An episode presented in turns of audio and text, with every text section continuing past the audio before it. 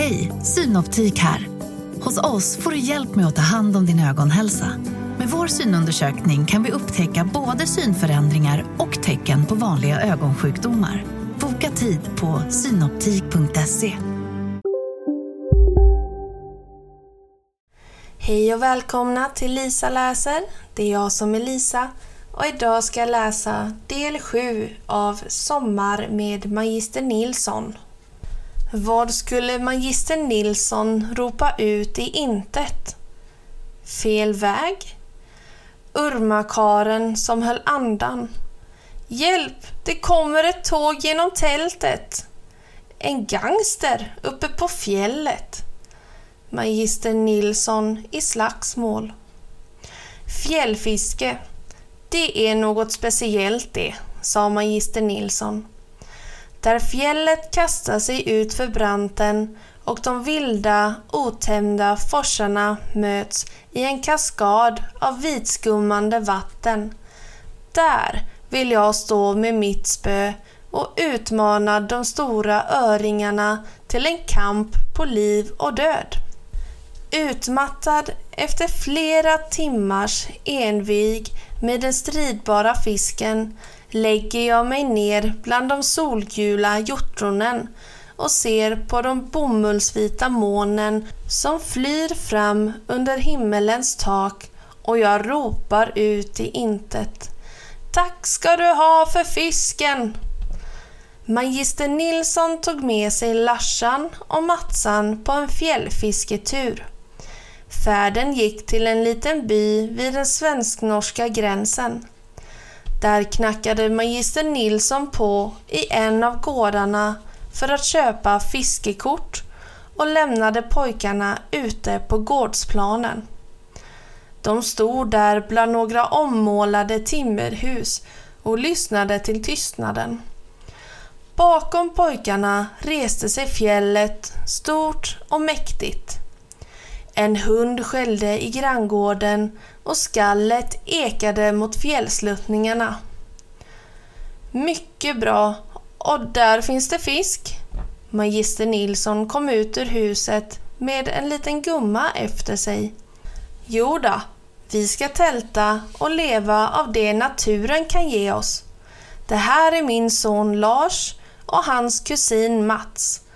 Båda två är storfiskare. Matsan och Larsan tog gumman i hand och bockade. Hon hade filmjölk runt munnen och en stor vårta på näsan. När magister Nilsson parkerat bilen bakom en lada krängde de på sig de tunga ryggsäckarna och så delades handbagaget ut. Matsan fick en pistagegrön Unika-box som man inte hade sett förut. Larsan skulle bära en kruka med mjölk som magister Nilsson hade köpt av den lilla gumman. Du får se till att krukan inte skakas om, sa magister Nilsson. Då har vi vispgrädden när vi kommer fram. Själv bar magister Nilsson på en fiskeväska och två hinkar, förutom den tunga ryggsäcken och militärtältet. Till fjälls!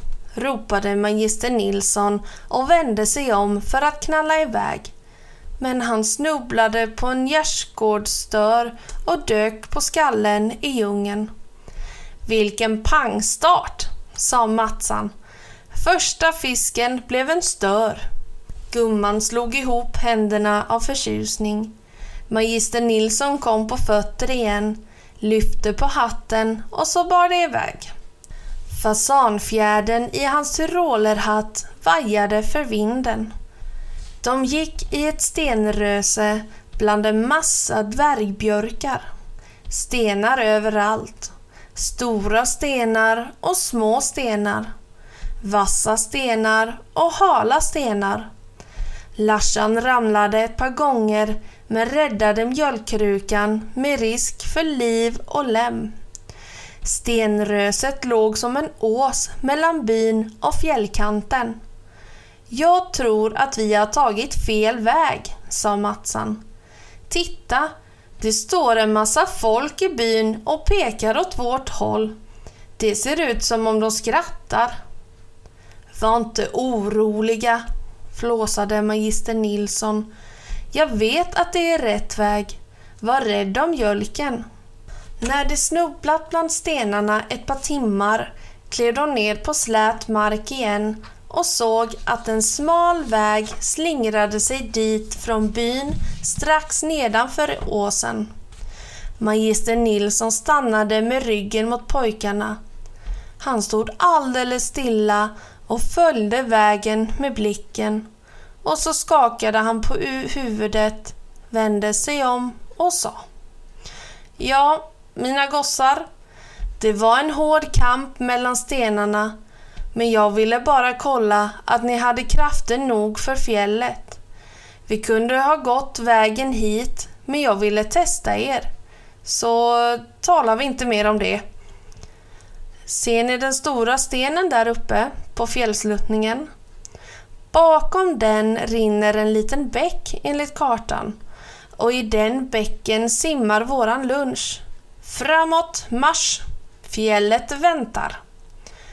De följde en liten stig i djungeln och nådde rätt snart sitt mål. Men bäcken var bara en decimeter djup och någon lunch syntes inte till. Här finns ju ingen fisk, klagade Larsen. Fisk? Vem har sagt att vi ska äta fisk till lunch? Nej, det är den klara Silverforsens vatten vi ska njuta av. Med det vattnet kan vi koka oss en liten soppa, kryddad med ljung, fjällluft och lite annat smått och gott. Matsan öppnade Unica-boxen och fann bestick och tallrikar för tolv personer. Men varför bör jag på så här mycket grejer? frågade han. Magister Nilsson såg först lite generad ut han hade naturligtvis glömt att lämna bestick och tallrikar för nio personer där hemma. Så började han skratta och sa Ja du Matsan, vi kanske får gäster. När de ätit sin burksoppa vandrade de vidare upp på fjällplatån. Nu hade de lämnat bygden bakom sig och dimman och vindens sus förde dem in i ett drömlandskap. Magister Nilsson pekade bort mot en liten kärn och pojkarna förstod att det var där de skulle slå läger för natten. Matsan snubblade och ramlade ner i en bäck och blev alldeles genomblöt. Mjölkkrukans handtag skavde in i Larsans hand och stövlarna kändes tunga som bly. Men magister Nilsson gick oberörd och rakryggad mot målet. När de kommit fram till kärnen slängde sig pojkarna ner i mossan. De var dödströtta. Nähä, mina gossar, sa magister Nilsson. Man får inte lägga sig ner på fjället, då kan man frysa ihjäl. Nu ska vi sätta upp tältet. Han plockade fram det gamla militärtältet, det som var grönt på ena sidan och vitt på den andra för att smälta in i sommargrönska eller snö. Snart reste sig tältet vitt i den gulgrå mossan. Larsan förstod att militären hade gjort sig av med tältet för hur man än bar sig åt så vände det alltid fel sida ut. Solen började sjunka och istället för att jaga kärnens silverblänkande läckerheter stekte de falukorv och potatis. Mjölken hade trots allt slit surnat så den hällde magister Nilsson ut. De åt som hungriga vargar och när de diskat hängde de upp Matsans blöta jeans utanför tältingången, kröp in i tältet och la sig i sovsäckarna. Magister Nilsson snarkade som en bäver efter några sekunder. Matsan och Larsan låg och viskade till varandra en stund, men snart sov även Matsan. Vinden viskade i tältlinorna och Larsan kände sig lite ensam. Han tänkte tillbaka på alla fisketurer magister Nilsson hade tagit med honom på. Som när de var vid Amungen och hade morbror Olle och urmakaren med sig. De hade gått till sängs i en liten stuga med två våningssängar. Larsan låg ovanför magister Nilsson och morbror Olle ovanför urmakaren. Morbror Olle låg och läste och under honom låg urmakaren på rygg och snarkade så att hela stugan skakade. Efter en kvart tröttnade morbror Olle och tog sin kudde och släppte den över munnen på urmakaren. Då blev det tyst. Morbror Olle visade tummen för Larsan som vände sig på sidan och släckte ljuset. Bortsett från magister Nilssons sedvänliga bäversnarkningar var det nu tyst i stugan. Från urmakaren hördes inte ett ljud, inte ett andetag ens. Så efter en stund tände morbror Olle oroligt ljuset och lutade sig över sängkanten. Urmakaren låg livlös med kudden över ansiktet. Morbror Olle slet bort kudden. Snark! Urmakaren drog en snarkning som fick takbjälkarna att knaka.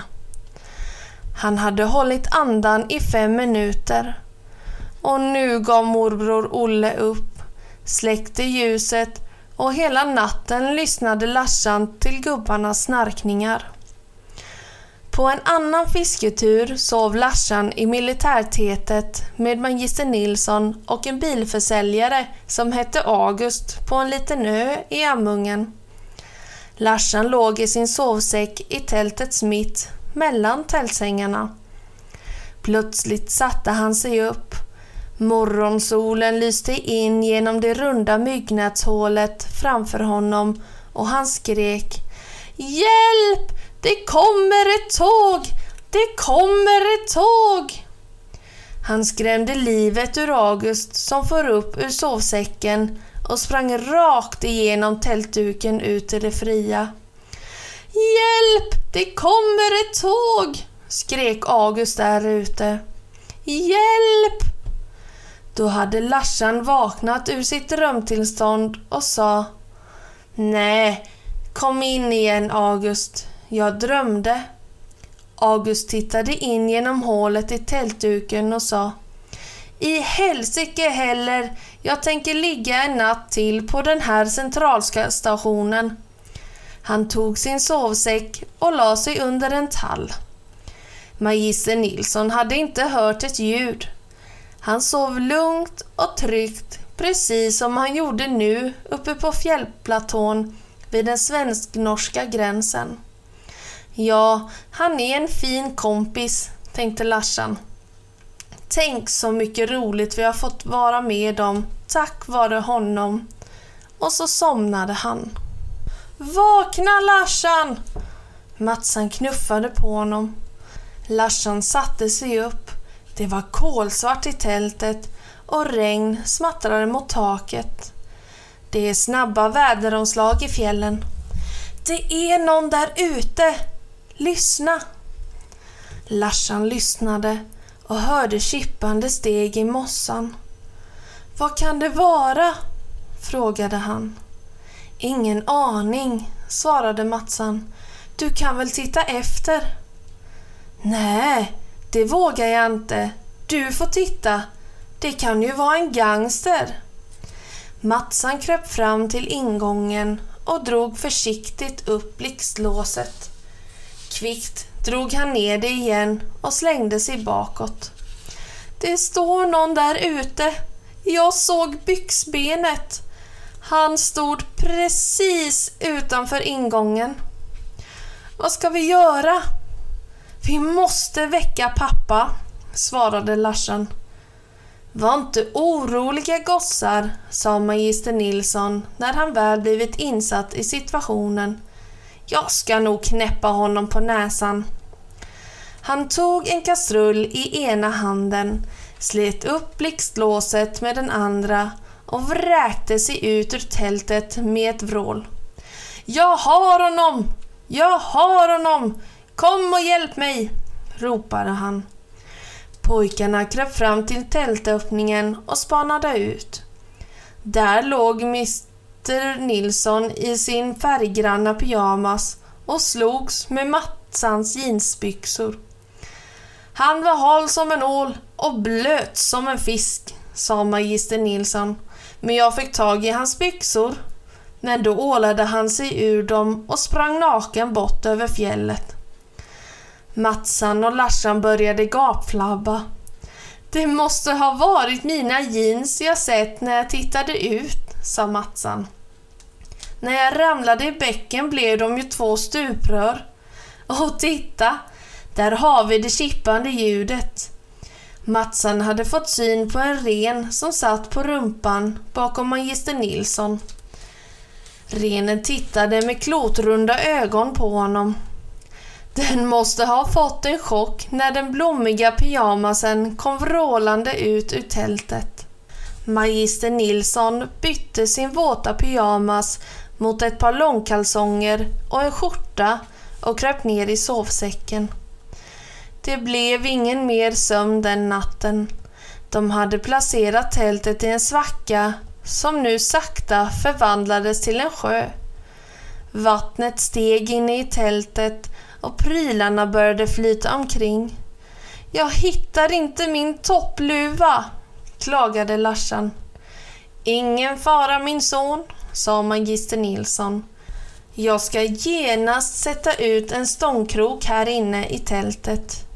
Juli är en fin tid för toppluvefiske. Luvad toppluva, det är grejer det, sa magister Nilsson och seglade ut genom tältet. När det ljusnat rev de tältet. Det spöregnade och de bestämde sig för att gå tillbaka ner till byn. Där fick de höra att väderlekstjänst hade spått regn hela veckan för fjälltrakterna så de packade sig in i skevan och for hem. Men Matsan och Larsan var nöjda ändå. Ett äventyr är alltid ett äventyr, särskilt när man är tillsammans med magister Nilsson. Fastnade verkligen Matsan med nyllet i botten? Vem var Tumba-Tarzan? Hur såg Elias hår ut? Vad gjorde den stora indianhövdingen Mokassini i Rovåken? Hur Larsan blev hjälte? Vad fick tältet att resa sig? Kolstan hette traktens kommunala badplats och där fanns simskolan. Där fanns också det hopptorn som magister Nilsson var så nära att krocka med under sin vådliga färd på vattenskidor. Det var ett ganska stort gäng som höll till nere på Kolstan på dagarna. Simundervisningen leddes av en folkskollärare från Linghed. Han hade en ung kvinnlig assistent som Larsan och Matsan skrämde upp ordentligt en dag. Kanske för att de var lite förtjusta i henne. Just den här dagen hade man simprov och i provet ingick att dyka från trampolinen och hämta upp en vit tallrik från botten. Matsan och Larsen dök i, men istället för att hämta upp tallriken simmade de under vattnet, in under bryggan och gömde sig i luftrummet mellan bryggan och vattenytan. Assistenten gick oroligt omkring och spanade ner i vattnet. När pojkarna till slut förstod att de tänkte skrika på hjälp dök de ner under vattnet igen, tog med sig lite lera från botten och simmade till bryggkanten. Vad hände? ropade assistenten. Åh, vad jag blev orolig! Matsan hade smetat in ansiktet med lera, svarade Jo, jag dök för djupt och fastnade med nyllet i botten. Men eh, som tur var kom ju Larsan alldeles efter mig, så han drog loss mig. Åh, vad vi fick kämpa! Just när jag lossnat från leran kom en stor ål och lindade sig runt min hals, fortsatte han dramatiskt.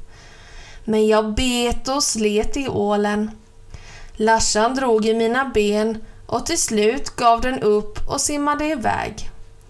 Då höll luften på att ta slut i våra lungor men eh, vi tänkte på fröken och att hon säkert skulle bli jätteledsen om vi drunknade.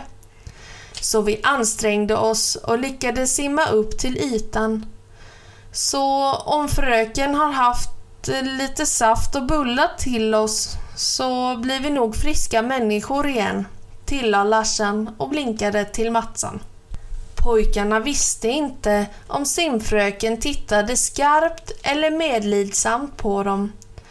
Hon svepte i alla fall in dem i stora badlakan. Larsan och Matsan mådde gott och väntade nu bara på saften och bullarna. Men istället slet simfröken plötsligt av de badlakanen och skrek Får jag se er en gång till i Kolstan kommer jag att jaga er med den här gamla åran och gud nåde er om jag får tag på er.